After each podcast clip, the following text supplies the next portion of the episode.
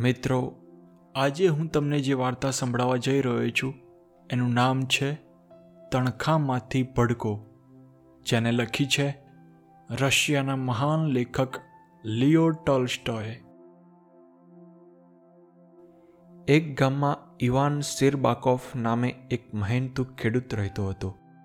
તેના ત્રણ દીકરામાંથી મોટો પરણેલો હતો અને વચલો પરણવા માટે ઉંમરલાયક થયો હતો. બંને દીકરાઓ બાપ જેવા મહેનતુ હતા અને બાપને ખેતીના કામમાં પૂરી મદદ કરતા. સૌથી નાનો દીકરો તારાસ હજુ પુખ્ત વયનો થયો નહોતો, પણ તેણે સુદ્ધા ખેતીના નાના નાના કામોમાં બાપને મદદ કરવાનું શરૂ કરી દીધું હતું. ઘોડાઓની સંભાળ રાખવાનું અને તેમને ચારવા લઈ જવાનું તેને ગમતું. ઈવાનની પત્ની સશક્ત અને ઘર રખવું હતી. સદભાગ્ય મોટા દીકરાની વહુ પણ શાંત અને કામગીરી મળી હતી. એનું નામ મેરી હતું. એક ખેડૂત પાસે હોવું જોઈએ તે બધું ઇવાન પાસે હતું. પૂરતી જમીન, ખેતીના જોઈતા સાધનો, ત્રણ ઘોડા, એક વછેરો, એક ગાય ને તેનો વાછરડો તથા પંદર ઘેટા. ઘરની સ્ત્રીઓ ખેતીમાં મદદ કરવા ઉપરાંત ઘરના કપડાં પણ જાતે સીવી લેતી. તેમના ઘરની કોઠીમાં દાણોએ ખૂટતો નહીં. આ ઉપરાંત રોકડીયો પાક પણ સારો થતો અને તેમાંથી મહેસૂલ ભરતા જે બચતું તેનાથી ઘરનો બીજો ખર્ચો સહેજ નીકળી રહેતો. ઇવાન ઉપર કંઈ વધુ જવાબદારી જેવું ગણાય તો એ તેના ઘરડા બાપનું પૂરું કરવાની હતી. છેલ્લા સાત વર્ષથી તે દમના વ્યાધિથી પથારીવશ હતો.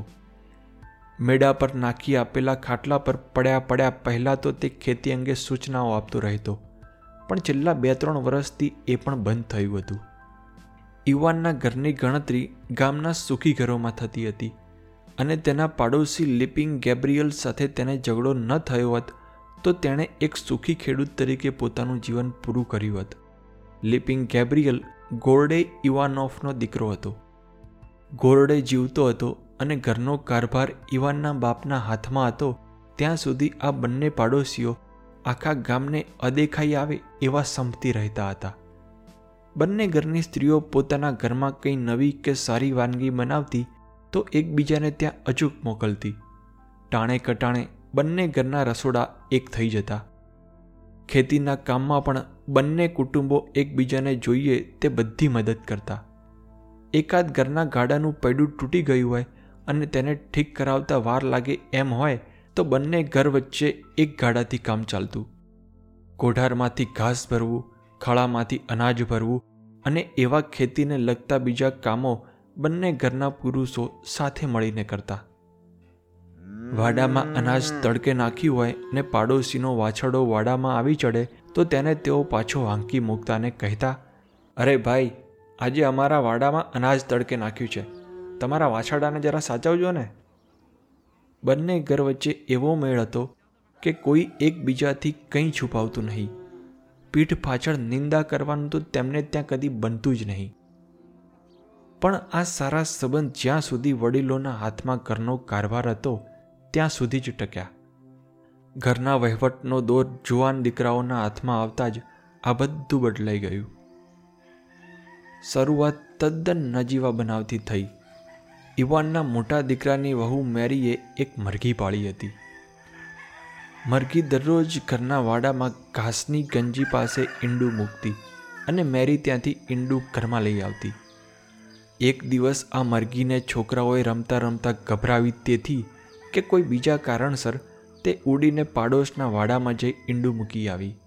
આમ તો મેરી દરરોજ બપોરે ઈંડું ઘરમાં લઈ આવતી, પણ તે દિવસે ઘરમાં કામ આવવાથી તે છેક સાંજે ઈંડું લેવા નીકળી. વાડામાં ઘાસની ગંજી પાસે તેણે ઈંડું જોયું નહીં. તેણે તેની સાસુ અને દિયરને પૂછી જોયું, તમે વાડામાંથી ઈંડું લાવ્યા છો? પણ તેમણે ના પાડી. ઈંડું શોધવા નીકળેલી મેરીને નાના દિયર તારાસે કહ્યું કે ભાવે તમારી મરઘી આજે રમતા રમતા છોકરાઓએ ખૂબ હેરાન કરેલી, એટલે તે બાજુના ગેબ્રિયલ કાકાના વાડામાં ઉડી ગઈ હતી. મેં તેને તેમના વાડામાં ફરતી પણ જોયેલી, એટલે તમે ત્યાં તપાસ કરો. કદાચ તેણે ત્યાં ક્યાંક ઈંડું મૂક્યું હશે. એટલે મેરી ગેબ્રિયલના વાડામાં ઈંડું શોધવા ગઈ. તે ઈંડું શોધતી હતી, તેવામાં ગેબ્રિયલની મા ત્યાં આવી ચડી કેમ બહેન, શું શોધે છે? તેણે મેરીને પૂછ્યું. કંઈ નહીં માજી. આ તો મારી મરઘીને આજે છોકરાઓએ ગભરાવી હતી, એટલે તે તમારા વાડામાં ભાગી આવી હતી. તેણે આજે અહીં ઈંડું મૂક્યું હોય એવું લાગે છે. તમારા જોવામાં આવ્યું? મેરીએ પૂછ્યું. પણ મેરીના આ સવાલનો માજીએ સરખો જવાબ ન આપ્યો. તેણે કહ્યું, ના બહેન, મેં તો તારી મરઘીએ નથી જોઈ અને તેનું ઈંડુએ નથી જોયું. વળી ઈશ્વરની રહેમથી અમારી મરઘીએ પણ આ વર્ષે દસ વર્ષ કરતાં વહેલા ઈંડા મૂકવા માંડ્યા છે. અમે અમારી જ મરઘીના ઈંડા ભેગા કરી લઈએ છીએ. બીજાના ઈંડાઓની અમારે શી જરૂર? વળી અમે કોઈ દાડો બીજાના વાડામાં ઈંડા શોધવાય નથી જતા. ગેબ્રિયલની માના આવા વેણ મેરી સહી શકી નહીં. તેણે માજીને થોડું ન કહેવાનું કહી નાખ્યું. માજીએ પણ ગુસ્સામાં ને ગુસ્સામાં મેરીને ગમે તેમ સંભળાવ્યું. બંને જણ એકબીજા માટે ફાવે તેમ બોલવા લાગ્યા. મેરીની સાસુ પાણી ભરીને ઘરે આવતી હતી. તેણે આ બોલાચાલી સાંભળી અને તે પણ ત્યાં આવી પહોંચી. ગેબ્રિયલની સ્ત્રી પણ વાડામાં થતી બૂમાબૂમ સાંભળી ઘરમાંથી બહાર આવી અને બોલાચાલીમાં સામેલ થઈ ગઈ. તેણે મેરીને સાચું જૂઠું ફાવે તેમ સંભળાવવા માંડ્યું. આમ તકરાર વધતી ચાલી. એમાંથી બંને બાઈઓ મારા મારી પર આવી ગઈ. ગેબ્રિયલ ખેતરમાંથી ઘરે આવતો હતો. તેણે આ જોયું અને તે પણ ત્યાં આવી પહોંચ્યો. બંને બાઈઓને બાજતી જોઈને તેમણે છોડાવા ગયો. તેવામાં ઇવાન અને તેના બંને દીકરાઓ પણ ત્યાં આવી પહોંચ્યા. બાઈઓને છોડાવવા મથતા ગેબ્રિયલને પોતાની સ્ત્રીને ખેંચતો જોઈ ઈવાન ગેબ્રિયલ સાથે ઝપાઝપીમાં ઉતરી પડ્યો. અને એમ બંને પુરુષો પણ મારા મારી પર આવી ગયા. ઝપાઝપીમાં ગેબ્રિયલની દાઢીમાંથી થોડા વાળ ખેંચાઈ ગયા ને જમીન પર પડ્યા. તમાશાને તેડું ન હોય. જોત જોતામાં તો લોકોનું નાનું ટોળું ભેગું થઈ ગયું. તેમાંના કેટલાકે ભેગા મળી બંનેને લડતા છોડાવ્યા. જતાં જતાં ગેબ્રિયલે જમીન પર પડેલા પોતાની દાઢીના વાળના એક બે કચ્છા ઉઠાવી લીધા ને તેને એક કાગળમાં વીંટી પડીકું ગજવામાં મૂકી દીધું. બીજે દિવસે આ પડીકું લઈ ગેબ્રિયલ જિલ્લાની કોર્ટમાં ગયો. એ કુબડો ઇવાન મારી દાઢીના વાળ ખેંચે એટલા માટે મેં આ દાઢી નહોતી ઉગાડી, તેણે કહ્યું અને ઈવાને પોતાના પર હુમલો કર્યાની ફરિયાદ કોર્ટમાં દાખલ કરી. ગેબ્રિયલની વહુએ ગામભરમાં એવી વાત ચલાવી કે અમે ઇવાનને ગુનેગાર પુરવાર કરી આપી તેને સાઇબેરિયા કાઢી મુકાવીશું. આમ મામલો કોર્ટે પહોંચ્યો.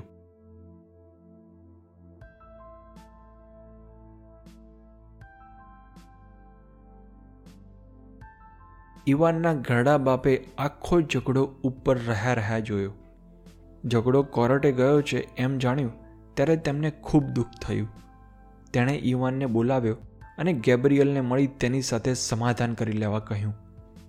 બેટા, આવી નાનકડી બાબત માટે લડવું અને કોરટે ચડવું બરાબર ન ગણાય.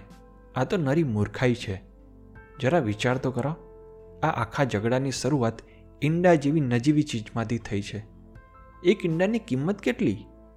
છોકરાઓએ ઈંડું લઈ લીધું હશે. તેમાં તે મોટું શું થઈ ગયું?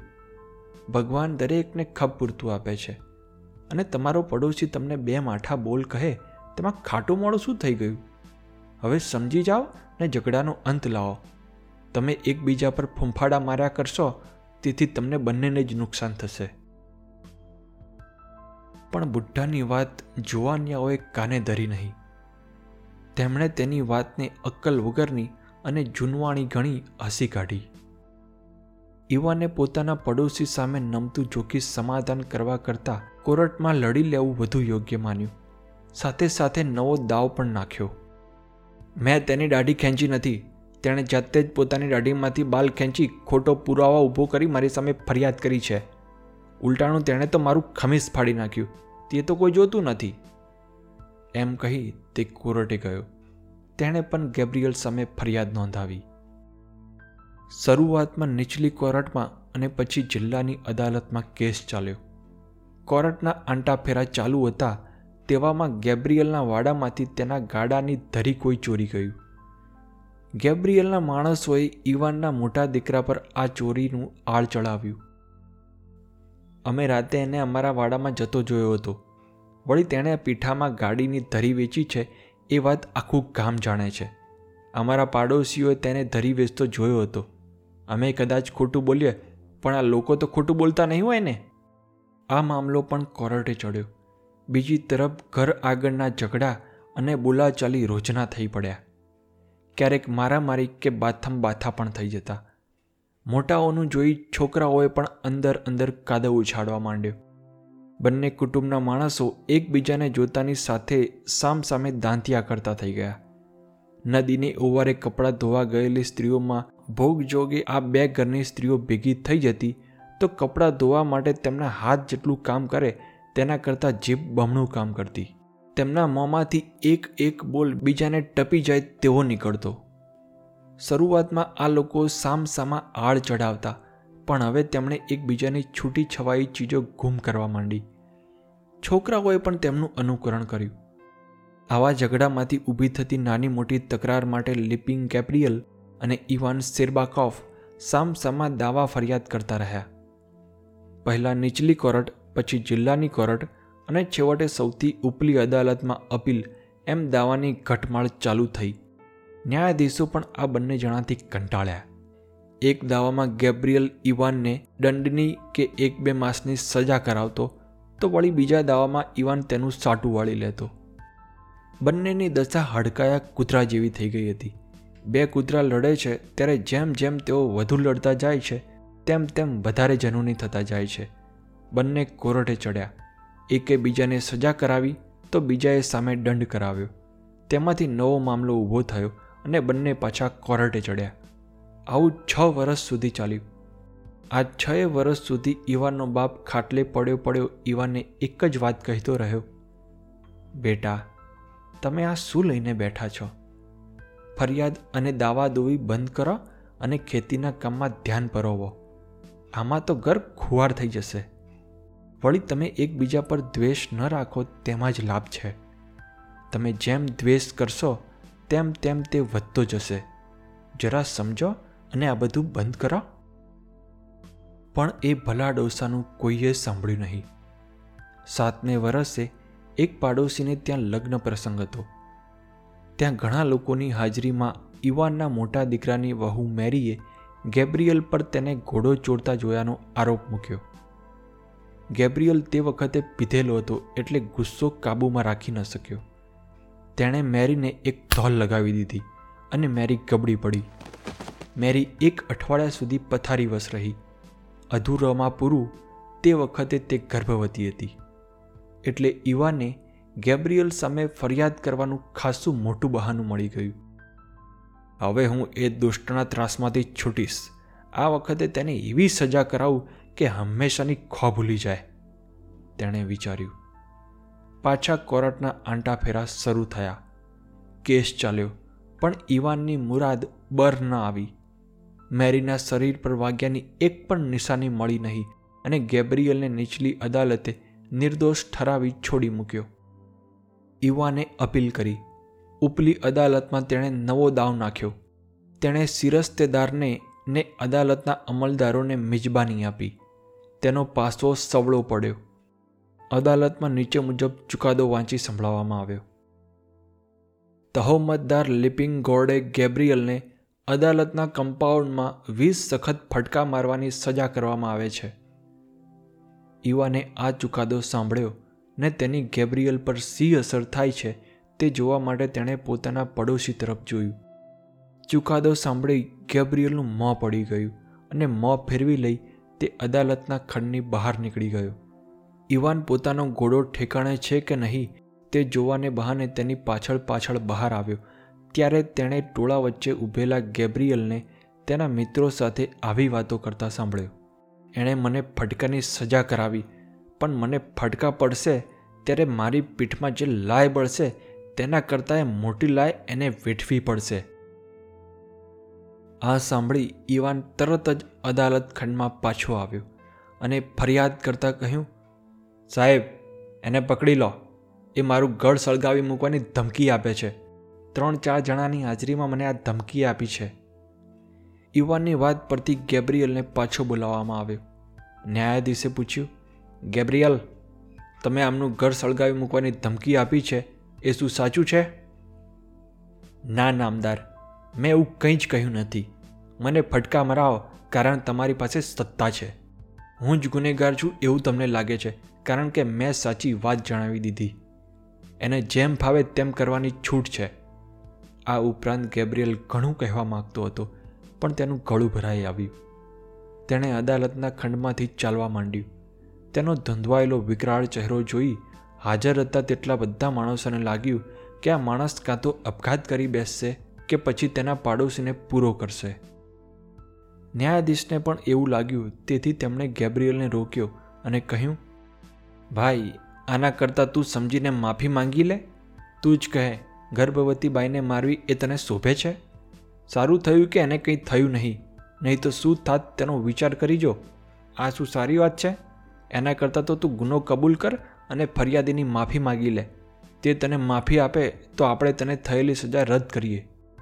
અદાલતના દારે આ સાંભળ્યું અને તેને ઈવાને પાયેલો દારૂ યાદ આવતા પોતાની ફરજનું એકાએક ભાન થઈ આવ્યું. સાહેબ, કલમ એકસો સત્તર પ્રમાણે તેવું થઈ શકે નહીં.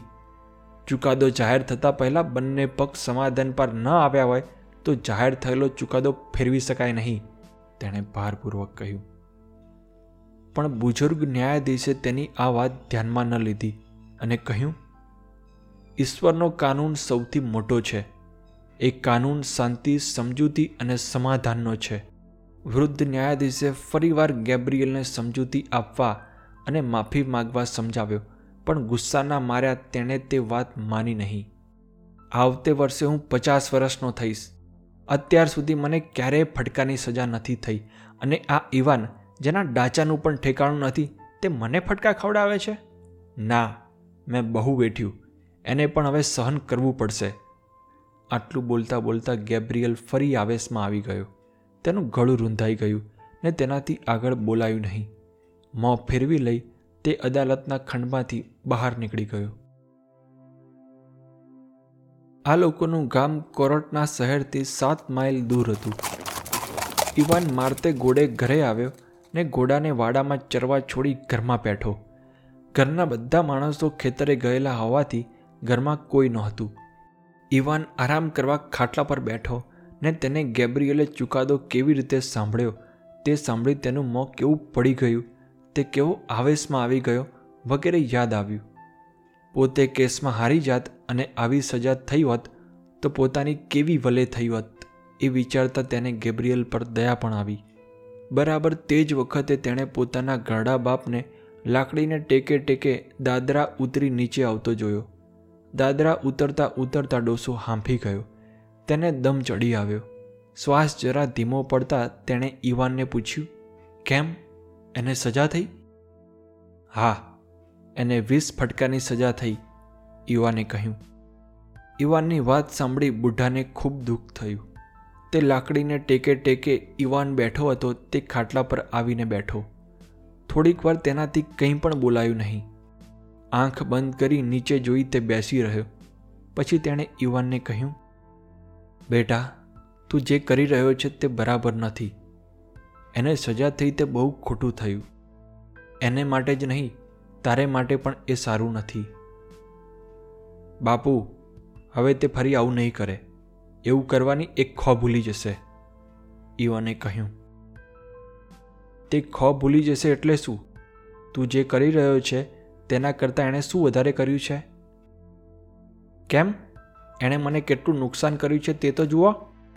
યુવાને કહ્યું, તેણે મેરીને લગભગ મારી જ નાખી હતી અને હવે તે આપણું ઘર બાળી મૂકવાની ધમકી આપે છે.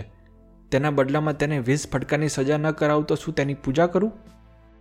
આટલું બોલતા બોલતા ઈવાન રાતો પીળો થઈ ગયો. ઈવાનની આવી મનોદશા જોઈ તેના બાપને વધારે દુઃખ થયું. તેણે એક નિશાસો નાખ્યો અને કહ્યું બેટા, હું અહીં ઘરમાં ખાટલામાં પડ્યો રહું છું ને તું બહાર ફરતો રહે છે, એટલે તું એમ માને છે કે તું જ બધું જુએ છે, તું જ બધું જાણે છે અને હું કંઈ જાણતો નથી. પણ ખરેખર એમ નથી. તને સાચી વાત દેખાતી નથી. દ્વેષ અને રોષનો મારે તું આંધળો થઈ ગયો છે. તને બીજાની ભૂલ અને બીજાના પાપ દેખાય છે, પણ તારી પોતાની ભૂલ દેખાતી નથી. એનું વર્તન સારું નથી એમ તું કહે છે. પણ માત્ર એનું વર્તન ખરાબ હોય ને તારું વર્તન સારું હોય, તો પછી ઝઘડો થાય ક્યાંથી? બેટા, એક હાથે કદી તાળી પડતી નથી. ઝઘડો હંમેશા બે જણ વચ્ચે જ થાય છે. કોઈ એકલું ઝઘડી શકતું નથી. તને એની ભૂલ દેખાય છે, પણ તારી પોતાની નથી દેખાતી.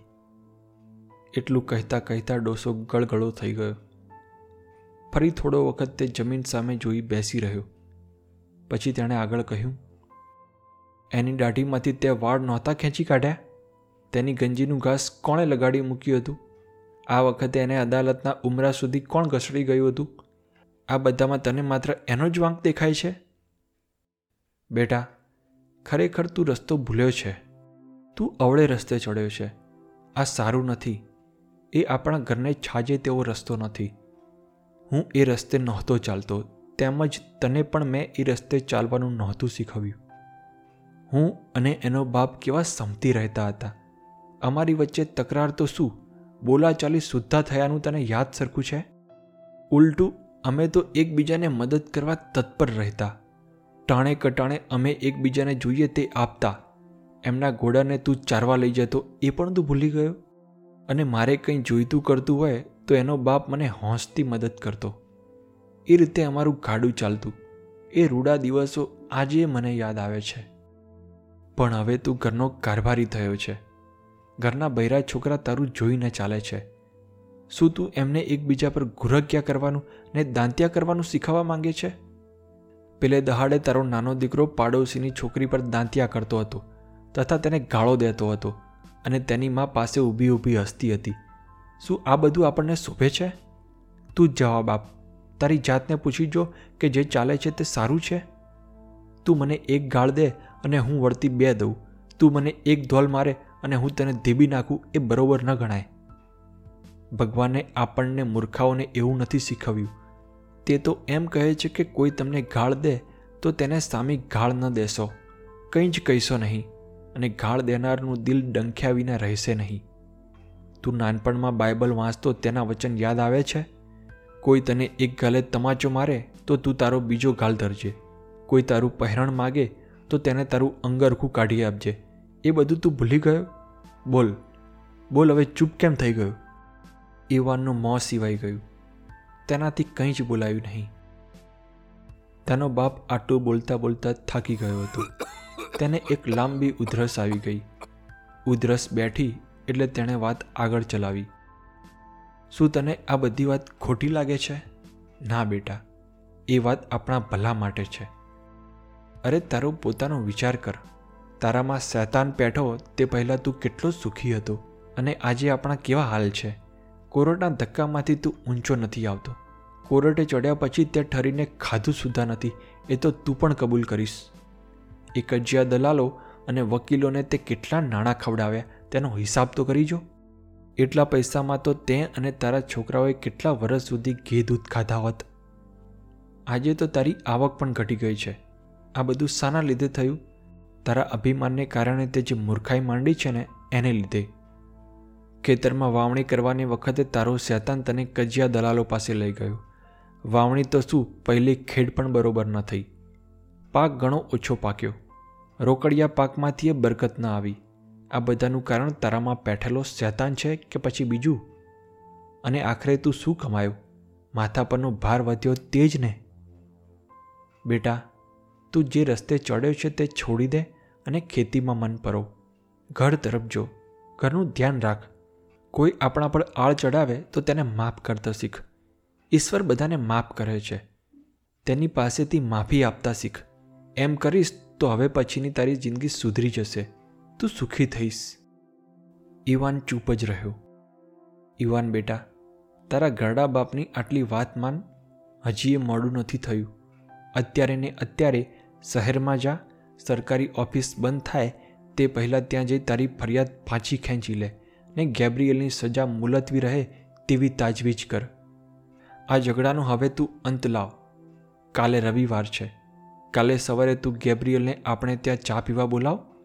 તમે સાથે બેસી ઈશ્વરની સાખે ઝઘડો દાટી દો. બંને ઘરના બૈરી છોકરાને પણ જણાવી દો કે હવે પાછલી વાત ઉખેડે નહીં. પહેલાંની જેમ સંપીને રહે. ઈવાનને બાપની વાત સાચી લાગી. બાપા સાચું કહે છે, પણ હવે બગડી ગયેલી બાજી સુધારવી સી રીતે? ગેબ્રિયલને બોલાવું સી રીતે? તે મનોમન વિચારતો હતો. એના મનમાં જે ચાલતું હતું, તે એનો બાપ સમજી ગયો હોય તેમ તેણે કહ્યું ઇવાન ઉઠ. તું જે વિચારે છે એનો અમલ કર. ભડકો થાય તે પહેલાં સળગતા અગ્નિને ઠારી નાખ. પછી ઘણું મોડું થઈ જશે. ઇવાનનો બાપ આ સિવાય બીજી ઘણી વાત તેને કહેવા માગતો હતો. પણ તેવામાં સીમમાં ગયેલી સ્ત્રીઓ કાબરની જેમ કાઉ કાઉ કરતી આવી પહોંચી. ગેબ્રિયલને વીસ ફટકાની સજા થઈ છે અને તેણે સામે ઘર બાળી મૂકવાની ધમકી આપી છે એ વાત તેમને કાને પહોંચી ગઈ હતી. ગેબ્રિયલ માટે તેઓ જેમ ફાવે તેમ બોલતી હતી અને સીમમાં ગેબ્રિયલના ઘરની સ્ત્રીઓ સાથે તેમને ઝઘડો પણ થયો હતો. ઈવાનનો બાપ તે સાંભળી ન શક્યો અને લાકડીને ટેકે ટેકે મેડા પર ચાલ્યો ગયો. સ્ત્રીઓ પાસેથી ઈવાનને એક નવી વાત જાણવા મળી. તે એ કે ગેબ્રિયલે હવે મેજિસ્ટ્રેટને હાથ પર લીધો છે અને તે એક નવી અરજી રાજાને કરવાનો છે. આ અરજીમાં તે ઈવાનને પોતાના પર કરેલા હુમલાથી માંડીને ગાડાના આંકની ચોરીની, ગંજી સળગાવી મૂક્યાની વગેરે ઘણી ફરિયાદો કરવાનો છે. આ વખતે તે જીતશે એવી તેને ખાતરી છે અને તેમ થતાં ઈવાની અડધી ઉપર મિલકત પોતાની થઈ જશે એમ તે માને છે. આ વાત સાંભળી ઈવાન ઠરી જ ગયો.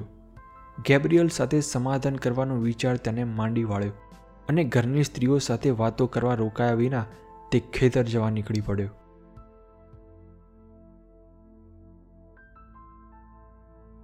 ઈવાન ઘરની બહાર નીકળ્યો ત્યારે સાંજ પડવા આવી હતી. તેણે તેના દીકરાઓને ખેતરેથી પાછા આવતા જોયા એટલે તે ઘરના બારણામાં જ ઊભો રહ્યો. દીકરાઓ આવતા તેણે તેમને ખેતી અંગે થોડી પૂછપરછ કરીને ઘોડાઓને થાબડ્યા. વાડામાં ઘરની લગોલગ પડી રહેલા ઘાસના પૂળાના ઢગલાને ઠીકઠાક કરવાનો તેનો વિચાર હતો, પણ સાંજ પડી ગઈ હોવાથી તેણે તે વિચાર માંડી વાળ્યો. વાડામાં જે તેણે ઢોરને ઘાસ નાખ્યું અને તારાસ જે ઘોડાઓને રાત્રે ચારવા લઈ જવાનો હતો તેમને તબેલામાંથી બહાર કાઢી વાડામાં પૂરી તે ઘર તરફ પાછો ફર્યો. હવે ખાઈને નિરાતે સૂઈ જઈશ. એમ વિચારતો વિચારતો તે ઘરમાં દાખલ થવા જતો હતો, ત્યાં તેણે કોઈનો ઘોઘરો અવાજ સાંભળ્યો. એના મરવાથી દુનિયાને શું નુકસાન થવાનું છે? ગેબ્રિયલ તેના પાડોશીને કહેતો હતો. એવા દુષ્ટને તો પૂરો જ કરવો જોઈએ. આ શબ્દો સાંભળી ઈવાન ગભરાયો અને થોડો ગુસ્સે પણ થયો. ઘરમાં બધે દીવાનું અજવાળું ફેલાયેલું હતું. સૌથી મોટા દીકરાની વહુ મેરી ઊન કાંતવા બેઠી હતી. યુવાનની સ્ત્રી સાંજનું વાળું તૈયાર કરી રહી હતી. મોટો દીકરો જોડા માટેની દોરી બનાવતો હતો. વચલો ટેબલ પાસે બેસી કંઈક વાંચતો હતો અને સૌથી નાનો તારા સીમમાં ઘોડા ચારાવવા લઈ જવાની તૈયારી કરતો હતો. જો પાડોશીઓનો ડર ન હોત તો આ કુટુંબ કેટલું સુખી હતું. ઇવાન ઘરમાં દાખલ થયો ત્યારે તે ડરી ગયેલો અને હતાશ જણાતો હતો. ઘરમાં પહેસતા પહેસતા સાંભળેલા ગેબ્રિયલના શબ્દો તેના કાનમાં હજુ પડઘાયા કરતા હતા. ગેબ્રિયલે કોર્ટમાં આપેલી ધમકી પણ તેના મનમાં ઘોળાયા કરતી હતી. શું કરવું એ તેને સૂઝતું ન હતું. પાટલી પર બેઠેલી બિલાડીને તેણે તગડી મૂકી ને રસ્તા વચ્ચે પડેલી ડોલ તેના પગમાં વાગતા ઘરના લોકોની તેણે ખબર લઈ નાખી. બીજું કરે પણ શું? કોઈ કામમાં ચિત્ત પરોવાય તો મનને શાંતિ થાય. એમ માની તે ઘોડાનું જીન સાંધવા બેઠો, પણ તેમાંય તેનું મન ચોંટ્યું નહીં. બીજી તરફ તારાસે સીમમાં ઘોડા ચારવા જવાની તૈયારી કરવા માંડી. ભાથું લઈ ઘેટાના ચામડાનો કોટ પહેરી કેડ પર પટ્ટો બાંધી તે તબેલા તરફ ગયો. રોજ તો ઈવાનનો મોટો દીકરો તારાસને વળાવવા જતો, પણ આજે ઈવાન જાતે ગયો. તારાસને ઘોડા પર ચડવામાં હાથ દઈ નાના વછેરાને ઘોડાની પાછળ હાંકી ઇવાન દરવાજા પાસે ઊભો રહ્યો અને તારાસ ગામના બીજા છોકરાઓ સાથે વાતો કરતો સીમમાં જતો હતો, તેને ઝાંખા અંધારામાં દેખાય ત્યાં સુધી જોઈ રહ્યો. અત્યારે પણ તેના મનમાં ગેબ્રિયલે અદાલતમાં આપેલી ધમકીના બોલ ઘોળાયા કરતા હતા. મારી પીઠમાં જે લાય બળશે, તેના કરતાં મોટી લાય એને વેઠવી પડશે. તે નિરાશ થયેલો છે, રોષે ભરાયેલો છે. તે શું કરી બેસે તે કહેવાય નહીં. ઈવાન વિચારતો હતો, વાડામાં બધું સૂકું ઘાસ પડ્યું છે. એ મારા ઘરની પાછળ આવી વાડામાં એક જ તણખો ચાંપી જાય, તો મારો વાડો કોઢારું અને ઘર બધું એ સાફ થઈ જાય. આજકાલ પવન પણ ખૂબ વાય છે, એટલે આગને ફેલાતા વાર ન લાગે. એવામાં ઈવાનને નવો વિચાર આવ્યો. તેના મનમાં પેઠેલા શેતાને કહ્યું તું ગેબ્રિયલને આંખ ચાંપવા જતો પકડી પાડ. તું એને તણખો ચાંપતા પકડે તો પછી એની ખરે વલે થાય. ઇવાનને આ વિચાર ગમ્યો અને ગેબ્રિયલને તણખૂન ચાંપતા પકડવા માટે તેણે બહાર ફરતા રહેવાનું નક્કી કર્યું. દબાતે પગલે તેણે ફળિયામાં આંટા મારવા માંડ્યા. તે ફળિયાને સામે છેડે જઈ પાછો આવતો હતો ત્યારે તેણે પોતાના ઘરની પાછળ કોઈકને ઝડપથી દોડીને સંતાઈ જતું જોયું. આખું ફળિયું શાંત હતું. માત્ર ઝાડના પાંદડાના ફરકવાના ને ઘાસના તણખલાના ઉડવાના સરસર અવાજો સંભળાતા હતા. ઈવાને શેરીના નાકેથી જ પોતાના વાડામાં ધારી ધારીને જોવા માંડ્યું. પહેલાં તો તેને કંઈ દેખાયું નહીં, પણ થોડીવારમાં તેની આંખ અંધારામાં જોવાને ટેવાઈ ગઈ. ઘરના વાડામાં પડેલા હળ, ગાડું અને ઘરનું છાપરું વગેરે તેને સાફ દેખાવા માંડ્યા. ત્યાં કોઈ માણસ જણાયું નહીં. ઈવાન એટલું પામી ગયો કે દાળમાં કંઈક કાળું છે. હજુ છુપાઈ રહેવાથી વધુ જાણવા મળશે. એમ માની તેણે છુપાતા છુપાતા પોતાના ઘર તરફ ચાલવા માંડ્યું. તે એટલી સાવચેતીથી ચાલતો હતો કે તેના પોતાના પગલાં પણ તેણે સંભળાતા નહોતા. તે રસ્તો ઓળંગી પોતાના ઘરના દરવાજાની નજીક આવ્યો ત્યારે તેણે વાડામાં પડેલા હળ પાસે કંઈક ભડકા જેવું જોયું. ભડકો જોઈને ઈવાનનું દિલ થંભી ગયું. બરાબર તે જ વખતે પેલી જગ્યાએ જરા મોટો ભડકો દેખાયો ને ભડકાના અજવાળામાં તેણે એક માણસને હાથમાં સળગતા કાકડા સાથે ઊભેલો જોયો. યુવાનનું દિલ ફફડી ઉઠ્યું. તેના રૂવાડા ખડા થઈ ગયા ને એક પળ માટે તે થંભી ગયો. બરાબર તે જ વખતે ભડકો મોટો થયો ને ભડકાના અવાજમાં ઈવાને પેલા માણસને ઓળખ્યો. તે ગેબ્રિયલ જ હતો. બાજ પક્ષી પોતાના શિકાર પર તરાપ મારે, તેમ ઈવાન ગેબ્રિયલ પર તરાપ મારી તેને પકડવા દોડ્યો. ઇવાને થતું હતું કે હવે ગેબ્રિયલને કાકડા સાથે ઘર સળગાવતો પકડી લાંબા ગાળા માટે તેને જેલ ભેગો કરીશ. પણ તેની મુરાદ બર ન આવી. ગેબ્રિયલ ચેતી ગયો ને તેણે પોતાના ઘર તરફ ભાગવા માંડ્યું. ઇવાને તેને પકડ્યો, પણ ગેબ્રિયલે ઇવાને ધક્કો મારી ગબડાવી પાડ્યો. દોડો દોડો, ચોર, બચાવો. કરતો ઈવાન ઉઠ્યો ને પાછો ગેબ્રિયલની પાછળ પડ્યો. થોડીવારમાં તે ગેબ્રિયલની નજીક પહોંચી ગયો, પણ ઈવાન તેને પકડવા જાય તેવામાં તેના માથામાં કોઈએ મરણતોળ ફટકો માર્યો. પોતાના ઘરના દરવાજા સુધી આવી પહોંચેલા ઈવાનને આ ફટકો ગેબ્રિયલે માર્યો હતો. ઈવાન ઢગલો થઈને પડ્યો. તેને તમ્મર આવી ગયા અને આખી દુનિયા ફરતી હોય એમ લાગ્યું. પછી આંખે અંધારા આવ્યા અને તે બેહોશ થઈ ગયો.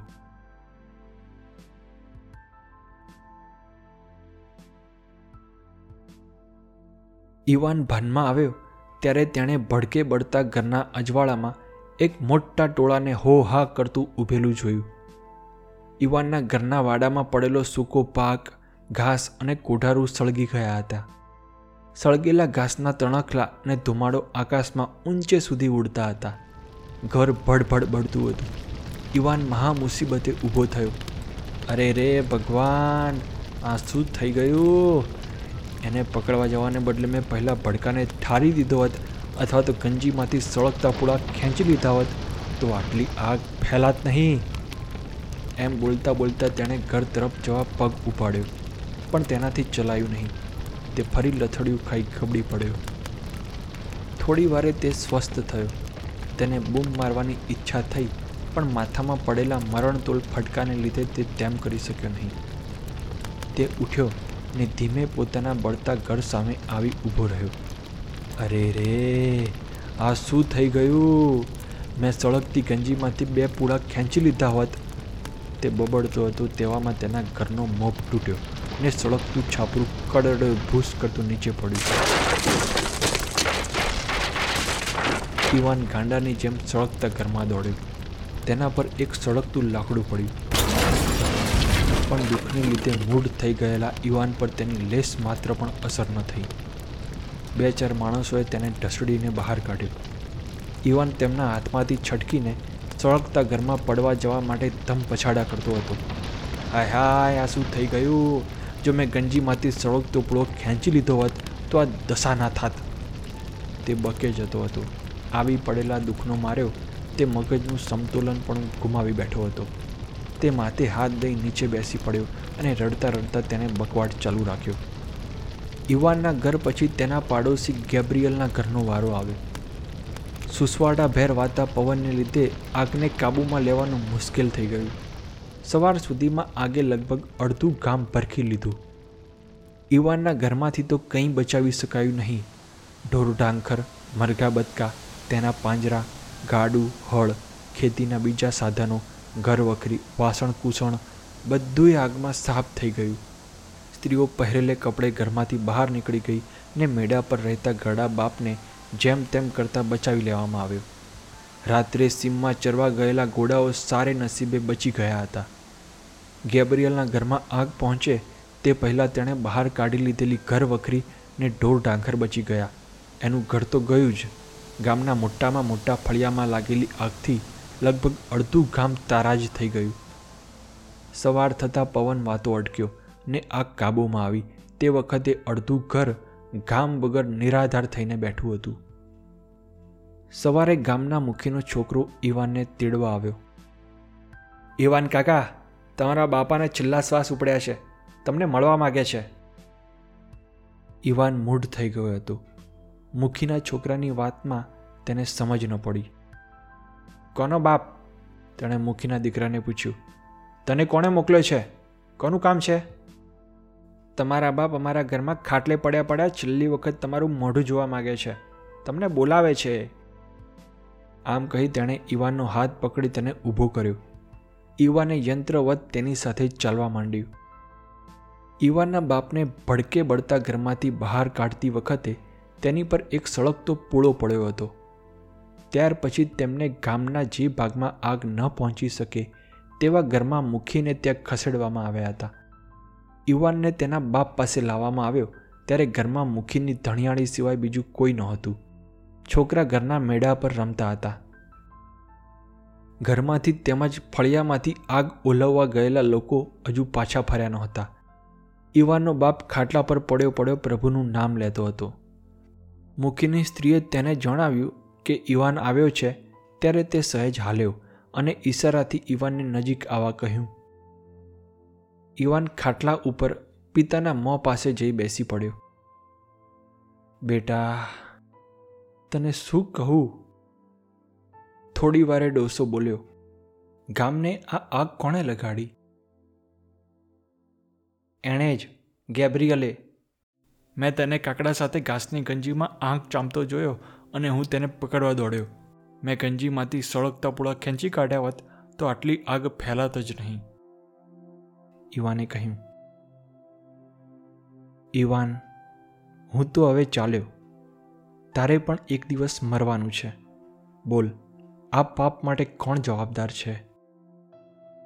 પિતાનો આ સવાલ સાંભળી ઈવાનનું મોં સિવાઈ ગયું.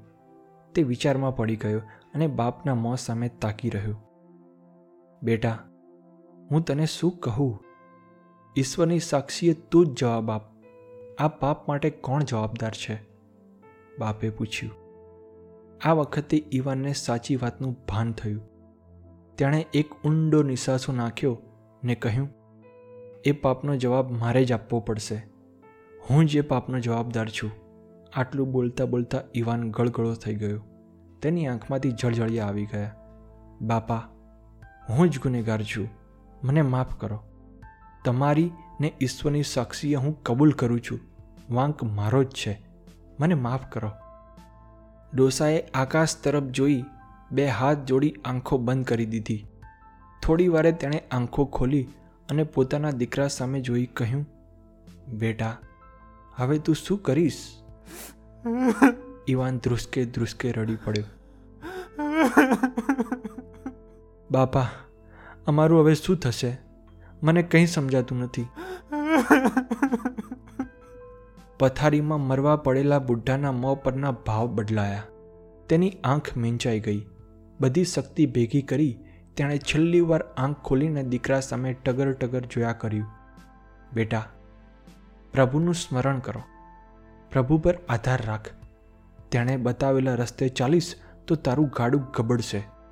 તું પાછો બેઠો થઈ શકીશ. આટલું બોલતા તો ડોસો થાકી ગયો. છેલ્લા સાત વર્ષથી દમના રોગથી પીડાતા ડોસાને એક લાંબી ઉધરસ આવી અને દમ ચડી આવ્યો. સહેજ શ્વાસ હેઠે બેસતા તેણે ઈવાનને વધુ નજીક આવવા ઈશારો કર્યો. ઈવાન આંસુભરી આંખે પોતાના ઘરડા બાપ સામે જોઈ રહ્યો. ડોસો સહેજ હસ્યો ને એકલો ઈવાન સાંભળે તેમ તે બોલ્યો, ઈવાન, સાંભળ. આગ કોણે લગાડી હતી એ તું કોઈને કહીશ નહીં. તું કોઈનું એક પાપ માફ કરીશ તો પ્રભુ તારા બે કરશે. પ્રભુને રસ્તે ચાલજે. આટલું કહી ડોસાએ કાયમ માટે આંખો મીંચી દીધી. જે આગમાં અડધું ગામ ઘર વગરનું થઈ ગયું, તે આગ કોણે લગાડી તે બાબતમાં ગામમાં જાત જાતની વાતો ચાલી. સાચી વાત એકલો ઈવાન જ જાણતો હતો. ગેબ્રિયલને એમ હતું કે ઈવાન તેને ઉઘાડો પાડી દેશે, પણ ગેબ્રિયલે આગ લગાડી છે એવું ઈવાને કોઈને કહ્યું નહીં. બાપની સલાહ માની તેણે ગેબ્રિયલ સાથે હેતથી કામ લેવા માંડ્યું. ઈવાનમાં આવો પલટો કેમ આવ્યો તે ગેબ્રિયલને સમજાયું નહીં. શરૂઆતમાં તો ઈવાનના સારા વર્તનમાં પણ તેને દગાની ગંધ આવી. પછી તો તેનો એ ડર જતો રહ્યો. અને તેણે પણ ઇવાન તરફનો દ્વેષ વિસારે પાડવાનું નક્કી કર્યું. બંને પક્ષે દ્વેષ ભૂલાઈ જતા ઈવાન અને ગેબ્રિયલ સાચા દોસ્ત બન્યા. નવા ઘર બંધાય ત્યાં સુધી બંને ને તેમના કુટુંબ એક જ છાપરા નીચે રહ્યા ને તેમણે સાથે મળીને બંને ઘર બાંધ્યા. આ ઘરમાં તેઓ સુખી પડોશી તરીકે રહેવા લાગ્યા. ઈશ્વરની અને ધરતી માતાની રહેમથી બંને ખેડૂતો પાછા આબાદ થયા. અને તેમનું જીવન તેમના પિતાના સમય કરતાં પણ વધુ સુખી થઈ ગયું. આ સુખી જીવનની ચાવી તેમણે અનુભવે શીખેલા જીવન મંત્રમાં હતી. તણખામાંથી જ ભડકો થાય છે. માટે તેવું થાય, ત્યાર પહેલાં તણખાને ઠારી દેવો. તણખો ઠારી દો, પછી ભડકો થાય જ ક્યાંથી? તો મિત્રો, તમને આ વાર્તા કેવી લાગી એ નીચેના કોમેન્ટ બોક્સમાં લખી જણાવો.